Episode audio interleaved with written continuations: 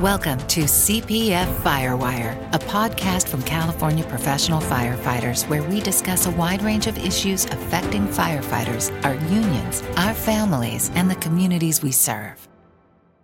Hello, and welcome to the CPF Firewire. I'm Brian Rice, and I'm the president of the California Professional Firefighters. Every year in California, we face ever increasing threats from catastrophic wildfire, flooding, always the possibility um, of a major earthquake, and um, now pandemics.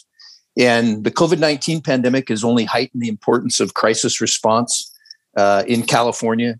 And California's got an unmatched mutual aid system.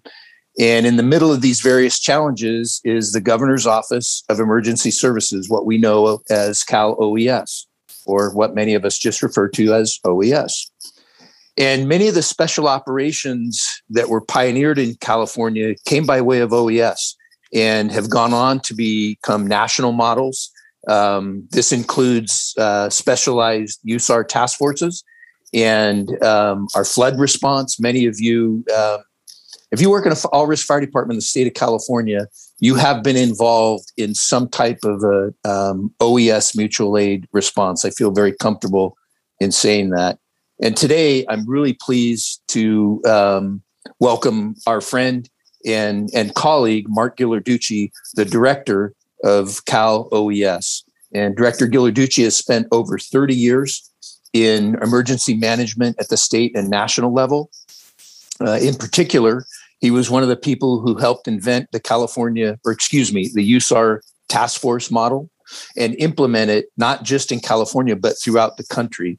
Um, Director Ghilarducci has been, and we'll, we'll talk about it. He, he's we we're all firefighters and emergency service workers. We never want to say that we've seen it all, but I I think on major incidents that affect not only the state of California but this nation, um, Mark has seen more than most. So with that, Director Ghilarducci, um, welcome to the CPF Firewire.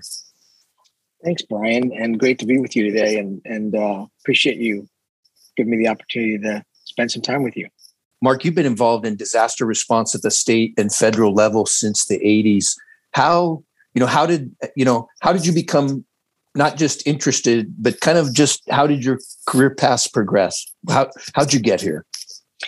Well, that's a great question. I, I, uh, you know, it is, it really has been a journey. Um, uh, I, or er, as a, a young youngster, um, probably like many in the fire service, um, I was, I was, you know, intrigued through shows like Emergency and uh, and um, you know, I since I had a sense of public service early on through scouting.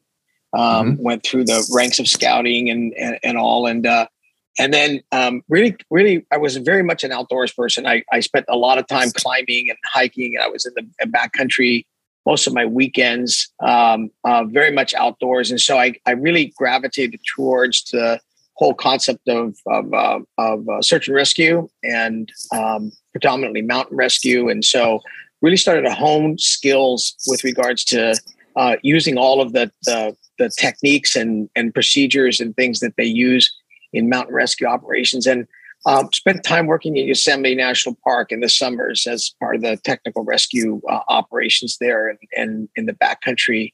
Um, and th- all of that was just, you know, I was just um, kind of just taken by the fact that you know you could use all of these capabilities to be able to do these complex rescues that took place. At the same time, I I started to get involved with uh, local fire and and uh, and I was very intrigued by the whole heavy rescue program that was taking place at the time. There was a kind of a mentor uh, that um, uh, many of us had, uh, Jim Mendoza out of uh, Tuolumne County and, and Columbia College, who's leading a lot of the, the heavy rescue stuff. But much of the heavy rescue um, uh, components and techniques that were being utilized were really being pulled from the from the wilderness um, um, mountain mm-hmm. rescue community, using all of the ropes and the systems and the all of that, all being transferred that information technology uh, into um, into the fire service. And and then I went to, to medic school and and, and uh, a long time ago, 70, 1978, uh, in Los Angeles, and and um, and spent time working, um, you know, between there and, and up in the Bay Area and in um, both search and rescue and local fire and local EMS. Um, and then um, I was actually going to, uh, I went to University of California, Davis, and I was on my way to med school. And I had been so much involved with this uh, kind of what we called before it was called special operations, but really was mm-hmm. sort of special operations of dealing with these unique things. Um, I was reached out to by folks at the state um, who um, who reached out to me and, and and kind of were following my background and asked if I'd be interested in coming on board uh, to help them design and develop uh, a specialized capability that the state of California did not have, and that was this this ability to have a, a, a multifunctional uh, capability to respond to structural collapse. Um, we had just had the 85 Mexico City earthquake. And uh, I remember that. you remember, it was a devastating quake. We had sent down some resources from California, fire, fire, mutual aid. Uh, mostly these were folks that were, they weren't called urban search and rescue that those days because the term didn't exist. But uh, they were folks that did, that took those heavy rescue skills, which were predominantly used in um, vehicle accidents and over the side rescues and and and you know they had cribbing and they had uh, they had uh, you know ropes and and pry bars. And they they went down there and, and tried to help save lives. And we re- I think the folks at the time here at OES recognized that we were in uh, line for some major earthquake like that that was going to happen in California. And we just weren't prepared. We did not have the capacity to deal with it. And so they asked if I would be interested in coming on board to design uh, research and design and and and build out um, uh, a capability which would which would be something that um, you know would be novel to the state of California, and it would build on the heavy rescue programs that existed currently in the state. And um, and so you know, I deferred uh, going to med school uh, to jump on this. It was very interesting to me, and um, you know, hold on, hold uh, on there. You you were on the track to go to medical school. Yeah, that's correct. I didn't. Yeah, I I did not know that. Yeah. Wow. And uh, and uh, I actually even interviewed at, at, medical colleges, and I just deferred and uh, and decided uh, this is so cool. I I want to do that, and and uh, and you know they thought it would be you know a couple years or a year or something. So I mm-hmm. deferred uh, for at least a year. You give you're, you're allowed two deferments before you got to make a decision, and uh, uh, just within the first year, I I was hooked and never looked back. Uh, and uh, since then, I, you know, I've, I've, uh, I was with, been in the state of California many years, but I did leave for some period of time. I went to the federal government for five years uh, at FEMA as a, at the time, the, a new congressionally uh, appropriated program called the Federal Coordinating Officer.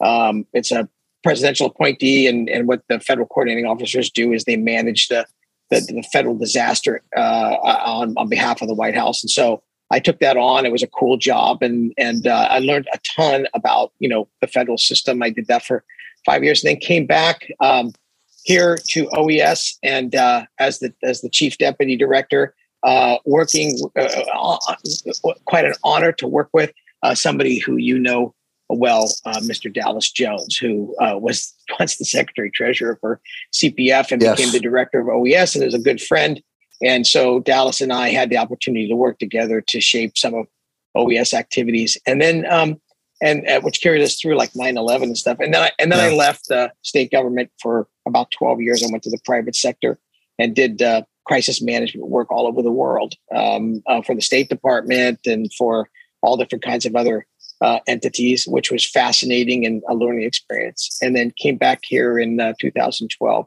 as the director under Governor Brown. So it's been uh, it's been a, a phenomenal uh, journey, and uh, one um, you know I was here at OES Fire Rescue as one of the chief officers for years, and and uh, mm-hmm. um, uh, and leaving you know built the built the special operations program here, and and you know part of that is the story that I think we'll talk about is particularly you know this whole concept of this urban search and, search rescue, and rescue program and how we did it. Yeah, and I I would number one quite quite a story. I, I mean, I knew that your depth of, of, of involvement in in emergency services was pretty broad, um, but I didn't know that it, it was that broad. Want to talk to you about USAR and the early days of USAR from kind of where where we started to where we are today. You and I both know that every, I mean, they were national incidents, but they were world uh, worldwide incidents. The Murrah Building in uh, Oklahoma City, in uh, September 11th. Um, I can't remember if it was a Skylab or a shuttle or a satellite that, you know, debris spread kind of over a wide swath of the U.S. and it was the collection of that. We've had mudslides and, you know, you were kind of ground zero. Talk, tell us about how how USAR really kind of germinated and grew into into what it is today.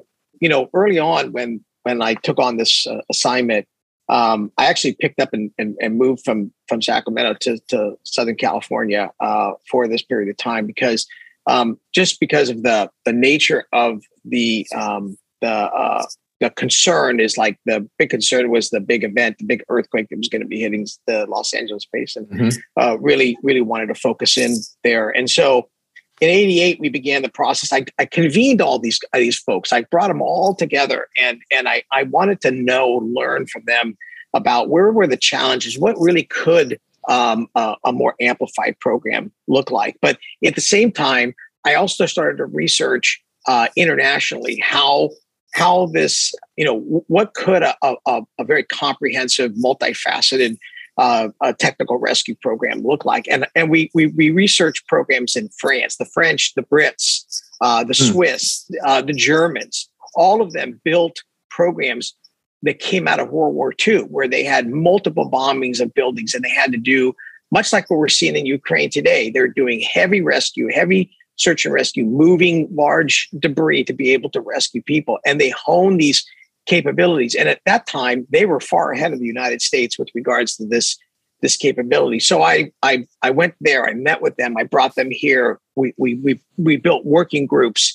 um, uh, that um, that that it, within the state that um, talked about what what would be the vision of this. And this was a multi pronged approach. It wouldn't it wasn't going to be something that was going to be we're going to build one thing and it's a one and done. We had to look at this from how do we build a, a comprehensive capacity to be able to deal with the state our size, right? We have earthquake mm-hmm. threats and in the Bay Area and in, in LA, um, down San, uh, you know, a, better part of the state is is earthquake prone. It's Cascadia subduction zone, and we you know we have terrorist threats. We have all different kinds of things, and so um, we we we entered this this process of building uh, something that would start with these these these technical um, uh, rescue teams. And what we learned from the Europeans was that we wanted to integrate um, uh, capabilities that didn't necessarily always work together. And what that means is that we wanted to bring in people like engineers, doctors, or paramedics, search dogs, hazmat capabilities, communication specialists, and pull them all together in a unified way with with rescue specialists that were from the fire service and the use of the incident command system, the way we manage incidents to build this multifaceted team. Now you can imagine in doing so, you know, you have now, now you've got all these stakeholder groups, right? You've got the, the medicals and you've got the dogs, which are, by the way, at that time did not exist in the fire service. They, yeah. they were all volunteer and they were all on the wilderness rescue side. So we had this big initiative to train and cross train them and make them uh, USAR dogs, right? Which is a whole nother sort of you know avenue on this whole thing, and then um, and then you know bring all these folks together uh, in a comprehensive way, build a training package around it, build doctrine around it, and be able to move that forward. And so we we built out this this plan uh, for these teams, but the larger strategy included not just the teams, but also to ultimately enhance regional USAR capacity right. throughout the state, right? Um, part of that included taking the OES mutual aid engines, uh, getting them all to uh, type three level. So we had to build typing in through Firescope and the, the typing standards. So we now have a type one through through uh, four USAR typing. And you know, we were able to then take that typing and build different levels of training and capability. And that's where the regional task forces, the regional rig that you talked about a minute ago, Brian, was able to achieve a type one status. What the idea is, is that, you know, we have these teams, these specialized teams, but they're not going to be uh, foreign enough. And so by being able to have all these individual capabilities by typed resources throughout the state, that on a day-to-day basis, they're responding to their call volume, but we could pull them together through the mutual aid system and create task forces at the time. It basically is a force multiplier. We go from eight task forces that we have now to 20 task forces if we need to. We can uh, we can dial it up or dial it down as we need to. Now, at the same time, there there were some other capabilities that were being developed in the in the country. Fairfax County Fire was uh, in Virginia was was building a capacity with the State Department uh, and the Office of Foreign Disaster Assistance. Metro Dade uh, Fire and Rescue in, in, Florida was doing that, and of course New York City um, uh, with with Ray Downey and that team there in, in Rescue Three was really building out uh, some of the capacities of really some innovative ways of using heavy rescue to be able to do building collapse because in New York, they were just having buildings fall down for no reason. They just would fall down, you know. So right. they would they would go in and, and, rescue these folks. So we took all that and we built out, um, um, uh, you know, through all this effort. We I built I wrote a plan and and a, a, program that went up on the governor's desk to be funded. And, and at the time was Governor George Deukmejian um, was uh, it sat up there for a while. But a, a, a key event, a couple key events happened. Um, at the, first, uh, there were hurricanes that hit the the uh, East Coast. One was Hurricane Andrew, and and it and it literally decimated the the community of Homestead, Florida. And it was a very devastating hurricane. And then Hurricane Hugo followed that in the North Carolina and the Carolinas. Both of them had dismal response operations. Not just at the, I mean, the locals did the best they possibly could. The federal government and FEMA was just not existent at the time, and they were still caught up in a, a post World War II Cold War era emergency management construct and and they just weren't there and then and then so we watched all that happen and then we saw an event that happened here in california it was the um, uh, loma prieta earthquake and if you remember loma prieta earthquake how it was devastating to the bay area collapsed the i-80 uh, cypress structure, structure. came yeah. down um, and uh, part of the bay bridge and we had fires in the marina and a collapse of a better part of downtown santa cruz that immediately propelled us into the need to take the concepts that we had and start to bring them together. And that part of the concept was that concept of bringing together regional capability. So we started to identify, mm. we'd already done this, identify all the regional um, heavy rescue crews and bring them together in a task force format to be able to respond to the Cypress structure class. We brought in people like Mendoza and others to go there to the site and, and work with Oakland Fire Department. I spent days down on the scene uh, working with them uh, on how to get those people out of that very complex uh, uh situation. The next morning, the governor signed the the budget and put that USAR program into place. And so we started off in California with 2.2 million dollars to get this program going. Only place in the country that actually had a program. And to do that program, I had identified through this these working groups and our capabilities, I had identified identified and handpicked the eight teams that we currently have today. So Sacramento, Oakland, Menlo Park, Oak, uh, uh, LA City, LA County, Orange County, and San Diego and Riverside, right? So, and those teams were picked strategically, located in uh, based upon where the earthquake threats were the greatest um, based upon how one could um, support the other, how we could move them rapidly. Uh, and they were built at the time with um, the capability to load their equipment onto military aircraft. They met all the requirements and standards. We built training around it.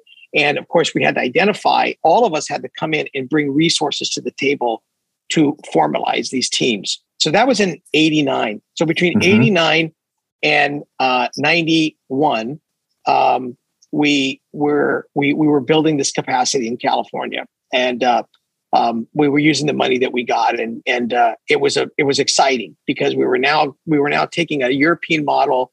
We were we were building that capacity. We were introducing new people to new people the dogs the docs the the engineers and we're yeah. bringing them together with fire service people. And um, and then um, uh, congress held hearings uh, on the response predominantly to Hurricane Hugo and Andrew, but also included Loma Prieta earthquake. And they, they pretty much lambasted FEMA pretty bad about the fact that they did not have a national capacity to deal with these kinds of events. And so they directed FEMA to go and build a program. That then turned FEMA into coming to meet with us. And uh, and also members of Congress and members of Office of Management and Budget came and met with us here at, at, at uh, Cal OES, and um, they loved the program that we were we were building, and and and took that. Um, they also met with Fairfax. They also met with Metro Dade, and uh, then they they held a big forum in uh, late '91, and um, and uh, it was the kickoff of the National Urban Search and Rescue Response System. We came up with the name Urban Search and Rescue. Uh, we wanted to have it different than Wilderness Search and Rescue, but in, in essence, that's that's how it was. As we identified it, these were the special forces of the fire service, right? These are the folks that actually, you know, go in and do these complex operations. The federal government provided granting uh, across the country. By by the way, it was just the same amount of money that California had. So for 25 teams in the country, they had about 2 million bucks. Now it's all changed and, and right. they're well funded. But at the time, that's how they started the program. And California was a huge uh, leader and, and advisor in that. I ended up was appointed as a senior member to the National Advisory Board. I sat on that board for 10 years. You may wonder why does California have eight USAR task forces that are nationally recognized and the rest of the country has either one or now maybe there's a couple that have two. And that is because those eight teams had already been grandfathered in. Those were the eight teams we already had in place prior to. Um, and and the concept behind this, this is really important, I think, Brian, for me to talk about. The concept behind our system was that it was locally built, mm-hmm. state supported, federally deployed, right? So so you know the first and foremost thing why would a city manager or county board of supervisors or whatever want to engage into this national program what were they going to get for it well first of all they built a capacity that didn't necessarily exist normally they get state and federal dollars they they get they they build their capacity they build relationships so um, first of all they have a now uh, an enhanced local capacity secondly from a state perspective we now have to meet that strategy I was talking about regional capacity or the ability to move these assets throughout the state as part of the state's mutual aid system, right? And then thirdly, FEMA, when they need to call on them, basically outside of funding, they they they were able to call these these folks and we can move these task forces throughout the United States as necessary. They were originally designed for earthquake. Over mm-hmm. the years, they've evolved into hurricane response and many other things that you mentioned. And um, uh, the first deployment ever of this national system was in 1992 for Hurricane Iniki that hit uh, the Hawaiian Islands. Hawaiian Islands, yes. Uh, yep, I was the uh, the uh, the team lead on that, and and we we deployed uh, LA County Fire and um, and Menlo Park task forces. task Force Three, I think it is in Menlo Park, and and task force. Uh, I, I, think LA County's two. I can't remember. I thought my head. But anyway, we deployed them um, uh, to uh, uh Hawaii, and uh, and that was the first of the deployment. That was early in '92, uh, and then of course in um, the summer of '92, and then in in '95. Um, well, and then shortly after that, we had the, the Northridge earthquake hit Los That's Angeles, right. and and the system as designed played out. All of that capability that existed deployed to respond to their own needs. LA City, LA County, Orange County, they all responded to meet their needs. We then amplified those response with all the other task forces that we had within the state, and we actually brought in a couple of outside task forces. So the so the design of being able to build that capacity and respond worked very very well. And um, and so that was in '92. Um, uh, it, it was a proof positive that the program was was where it needed to be. And uh, and then of course in '95, um, when we had the low, the Oklahoma City bombing, um, we deployed for that. I was again one of the first uh, folks on the scene and ended up being designated the the incident commander for um, for the whole USAR operation at the, at the national level. And so we ended up moving. I think it was 11 or 12 USAR task forces, the first major deployment of task forces, and it was a very complex situation, but it, it gave us again that it, it, it was a sort of the proof um, uh, of, of, test of the system. Uh, did we uh, the tools work? Did we have the right make, the makeup? Is it all working well? And and of course, I think that uh, you know history shows that that was just a phenomenal uh, uh, operation. The teams just did a phenomenal, phenomenal job. since then, of course, they had you know 9-11 and the towers collapse and and they've had multiple other kinds of um, of uh, a lot of tornado events uh, mm-hmm. um, and and hurricane events they responded to. Um, along that way, Brian, um, we also recognize that uh, California um, needed to take what was a essentially a very unstandard uh, approach to swiftwater flood rescue. Yeah. And um, and build a a much like we did with the USAR program. Um, mm-hmm. You know, we had taken the the typing, we had put it into the field operation co- guide and the 120-1 guidelines, uh, which outlined how we would operate uh, in the state. And then we uh, did the same thing for swiftwater and flood rescue. We we had working groups come together.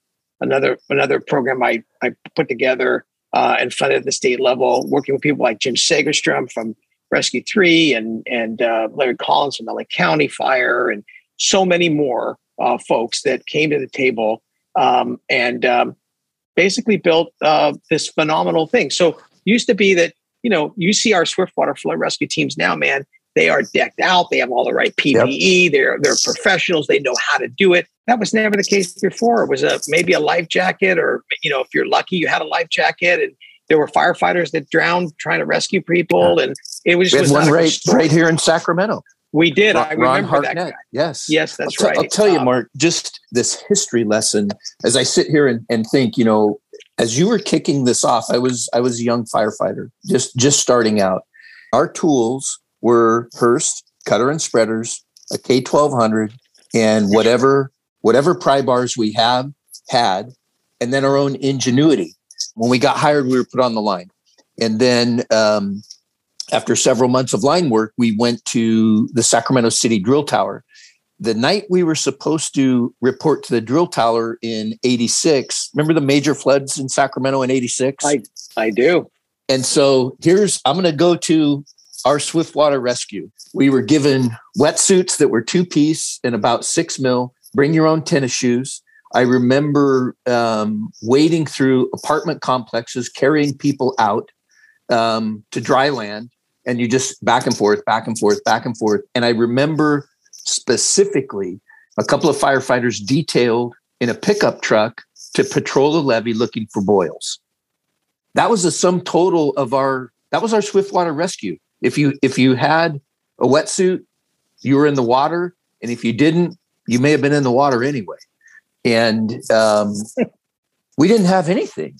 And now, now I look back because um, kind of towards the end of my career and as a rescue captain, I was never a boat operator, but yes, went to the Swiftwater classes and and um, uh, boat operator classes. But to watch how we have evolved in that to what I believe is um, a premier operation in in Swiftwater response. When I sit here and look at it, those things developed in less than a decade, and it was so rapid. And I think most of us on the job Mark, I'll just speak for the members I represent. Most of us didn't realize how central you were to that. I didn't know that, and I I probably know you as well as many. And um, so that kind of brings me to this: What do you see, you know, on the horizon for for USAR? Um, we've just been through the pandemic. We know the things that work. We know the the response capabilities. What do you see in the future for our USAR task forces? That's a good question. I um, well, before I answer that, let me say on, on my piece, I you know I always saw my role here as being one to work to bring the whole you know using the the power of this office to bring everybody together and to support and provide vision and and and uh, uh, make things happen. So um, it's not about me or our OES. It's about our capacity in, in, in California to deal with these, these events and wanting firefighters to have all the resources that they possibly needed and be as um, relevant and cutting edge as possible. So I think we we we've gotten there and we're continuing mm-hmm. to get mm-hmm. there, and it, and it plays into where USAR is going. Uh, you know, um, the USAR program has changed a lot. Um, you know, I I I when I became the director here, I'm still tangentially engaged, but not as what I was when I was more hands on. Um, I think we have to remember that uh, that our USAR program is is not is beyond the eight designated national teams. It's the regional USAR capacity for everything that I talked about earlier and why that's so critical to the state of California. Um, it is the ability to um, broaden that that capacity and build it into our response plans and um, build additional uh, uh, partnerships because we don't know what's going to happen tomorrow. We don't know right. how big of an event we're going to see, and and we need uh, um, you know we need force multipliers to be able to address that.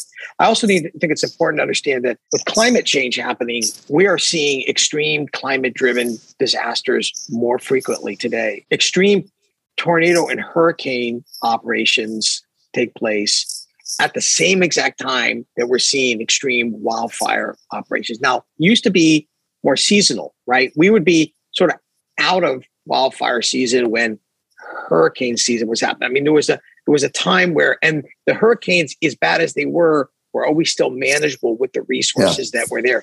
Now it's the point where there's a call for all resources all the time, and yeah. we have to step back a second and think about that California during wildfires. You know, we were for first and foremost is our ability to respond to the needs of California. It's very difficult for me to um, support sending teams out, uh, a 500 or 1,000 USAR folks out to a hurricane when I'm asking for resources from Australia and Canada to fight wildfires. That said, we are also using USAR capabilities in a way we've never had in wildfire response yes. and recovery. You know, we we used our teams up to the Paradise to Camp Fire. Uh, we moved them up into Berry Creek during the fire there. Um, the search and rescue that needs to take place, that systematic, sophisticated capability yes. that the USAR teams bring to the table, have been utilized to go in and and, and help um, identify victims that are caught up in the wildfire and be able to get them out. Many of that requires technical equipment and things to cut and break and uh, and and get down to where these victims are and and that is hugely helpful um, and so critical for us to be able to close these incidents and and uh, address the total number of fatalities and, and, things. And then I also think that um, the use of uh, of technology um, um you know more sophisticated ways to more rapidly identify people that are collapsing buildings where they're actually at so that the the USAR teams can target um, their effort and and basically buy down the time it takes from from search and I, and identification to actually retrieving that person, right? Thereby, hopefully, saving more lives uh, right. in these events. Um, and then, lastly, I think that we have to understand that when we do get the big earthquake here, um, you know, whether it's in the Bay Area or in Los Angeles Basin, there's, there's going to be a lot of work to go around. There's going to be a lot of prioritization that needs to take place, yeah. and we're going to all have to be working and rowing in the same direction to be able to effectively get those teams in place and and saving people as much as we possibly can.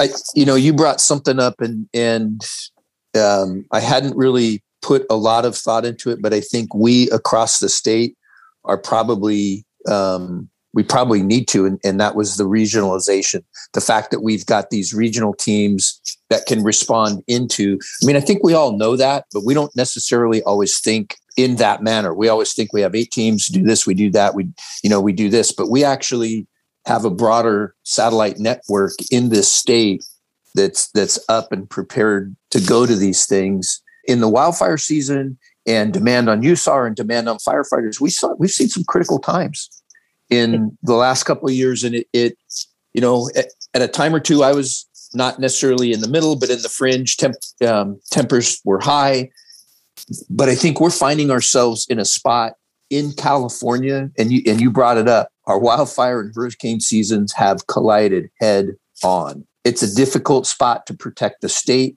and maintain that protection. I mean, firefighters they want to we want to go to everything if it's happening i mean honestly by nature of our True. our personalities our job our training if it's happening we want to be there and i think now as we mature in this area it's it's it's bound on us as california firefighters and emergency service responders we've got to broaden our thinking from checkers to chess we're already we're coming into a spot in in in may through november we have our things that we have to pay attention to, but it's almost like every firefighter in the state pay attention to what's going on in the hurricane zone. and into these other areas and and do that same strategic thinking you know because you know quite frankly we we have a huge state to protect and a huge population to protect and the wildfire danger is um, it's different than a hurricane and, and in a way there's a part of me that goes it's a lot more treacherous. You know a weather pattern can move in and move out. You don't have any control over a wildfire where it goes when it goes how it goes. It's weather driven and i think for us as as firefighters and emergency responders we need to start employing a chess uh, mentality on on our response. It's not just about this county or that county. You know if we got a county that's involved in in a region we all need to pay attention to the entire state and be sensitive to you know where our needs are where the needs could come next. And i thought just listening to you on that that really that really geared me into um, a way of thinking that that i think we need to mature couldn't agree with you more um, and I and I think that's a lot of what we do here. Um, the State Operations Center, we have these multiple events going on. You know, it's not uncommon where we'll have you know multiple fires, and we've got a you know in 2020 we had the COVID response going statewide. We had statewide civil unrest happening. We had at least 18 fires burning at the same time. Several of them were catastrophic wildfires that were burning communities down. Uh, we had a, a domestic uh, terrorist event happening in the Santa Cruz Mountains. There was a lot going on at the same time, and so you have to. That, that that's where the chessboard comes in, right? Yeah. That's where you have to be able to effectively do it. And when you're on the ground and ready to respond, you don't necessarily have sense of what the larger chessboard looks like. And, and that's, that's, that's why we're here California. Look, we, we operate in a state of, one of the most powerful, most sophisticated mutual aid systems in the world.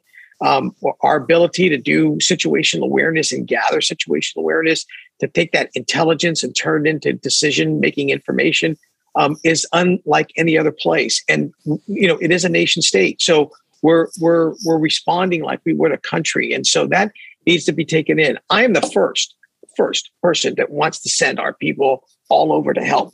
Um, but i also have to understand that you know it, it has to be strategic and it, and yeah. uh, and it has to be um, uh, taken into account when we have our own uh, issues. It can't leave the can't leave our state hanging out there and we can't leave any of our local governments. It's not just the state. The state and local governments we're political subdivisions of each other and we support each other every step of the way. And the USAR program was built from day one with the concept of, of local, region, state, um, because it's built on the mutual aid system that we have. It was built around the concept of, of that system. And so, um, you know, as time changes and people come and go and retirements happen, sometimes they lose sight of that that whole piece of what the chessboard looks like and, right. and, and how important that really is. I want to ask you as our OES director in the course of your um, tenure so far, how many states of emergency have you been involved in, whether state or federal?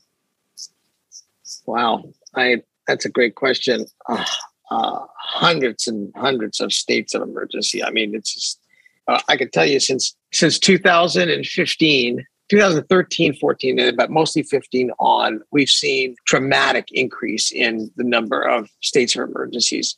We've seen it concurrently a dramatic increase in the number of federal major disaster declarations, right? So prior to 2013, we had maybe three major disaster declarations in the five years preceding.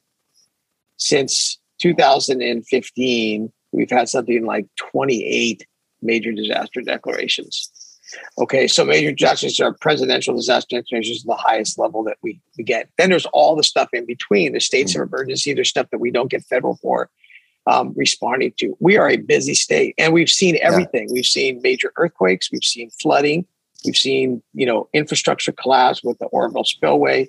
We've seen um, terrorists, uh, terrorist activity, you know, uh, San Bernardino, uh, Santa Cruz. You know, we've seen wildfire, um, drought. We're in the drought now, which is precipitating, you know, additional wildfire yeah. challenges. Um, and and you know, we've seen economic, and of course, we've seen the pandemic. I mean, uh, we had a tsunami just a month ago hit the entire right. coast of California.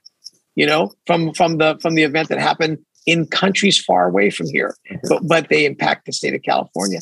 And we have a cyber threat that's unbelievable right now that's going on um, because of the, the, the geopolitical issues around the world. But the target is California. I mean, we spend a lot of time here doing lots of different things in that chessboard that you talk about, Brian. But we have to to take that all into consideration. And thus, I want everybody to know, listening to this, that that all of this is going on. And look, anybody wants to come up and embed with us for a while and do a, uh, you know, couple weeks here and and get a sense of what happens at OES and how we manage all this stuff. I'm always open for that, and and it gets you a better sense of of how we have to manage all these things.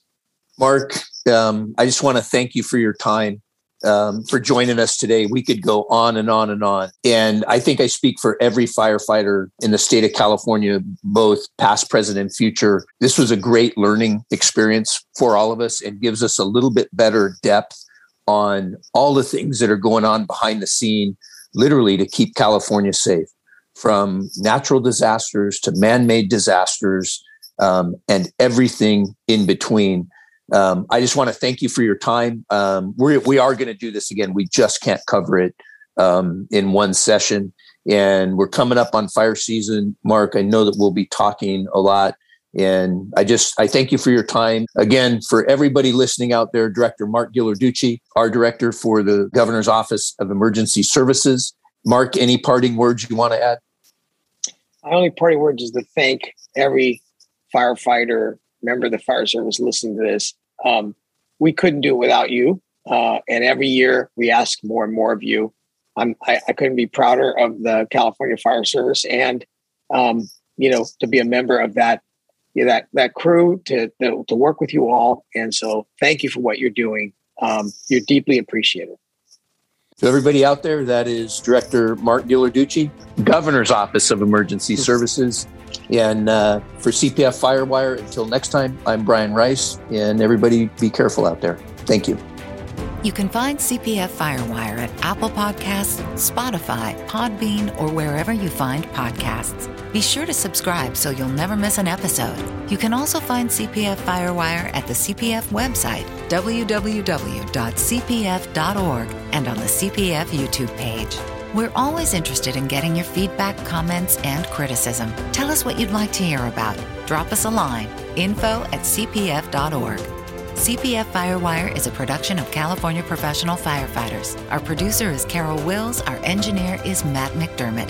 Please join us next month for another edition of CPF Firewire.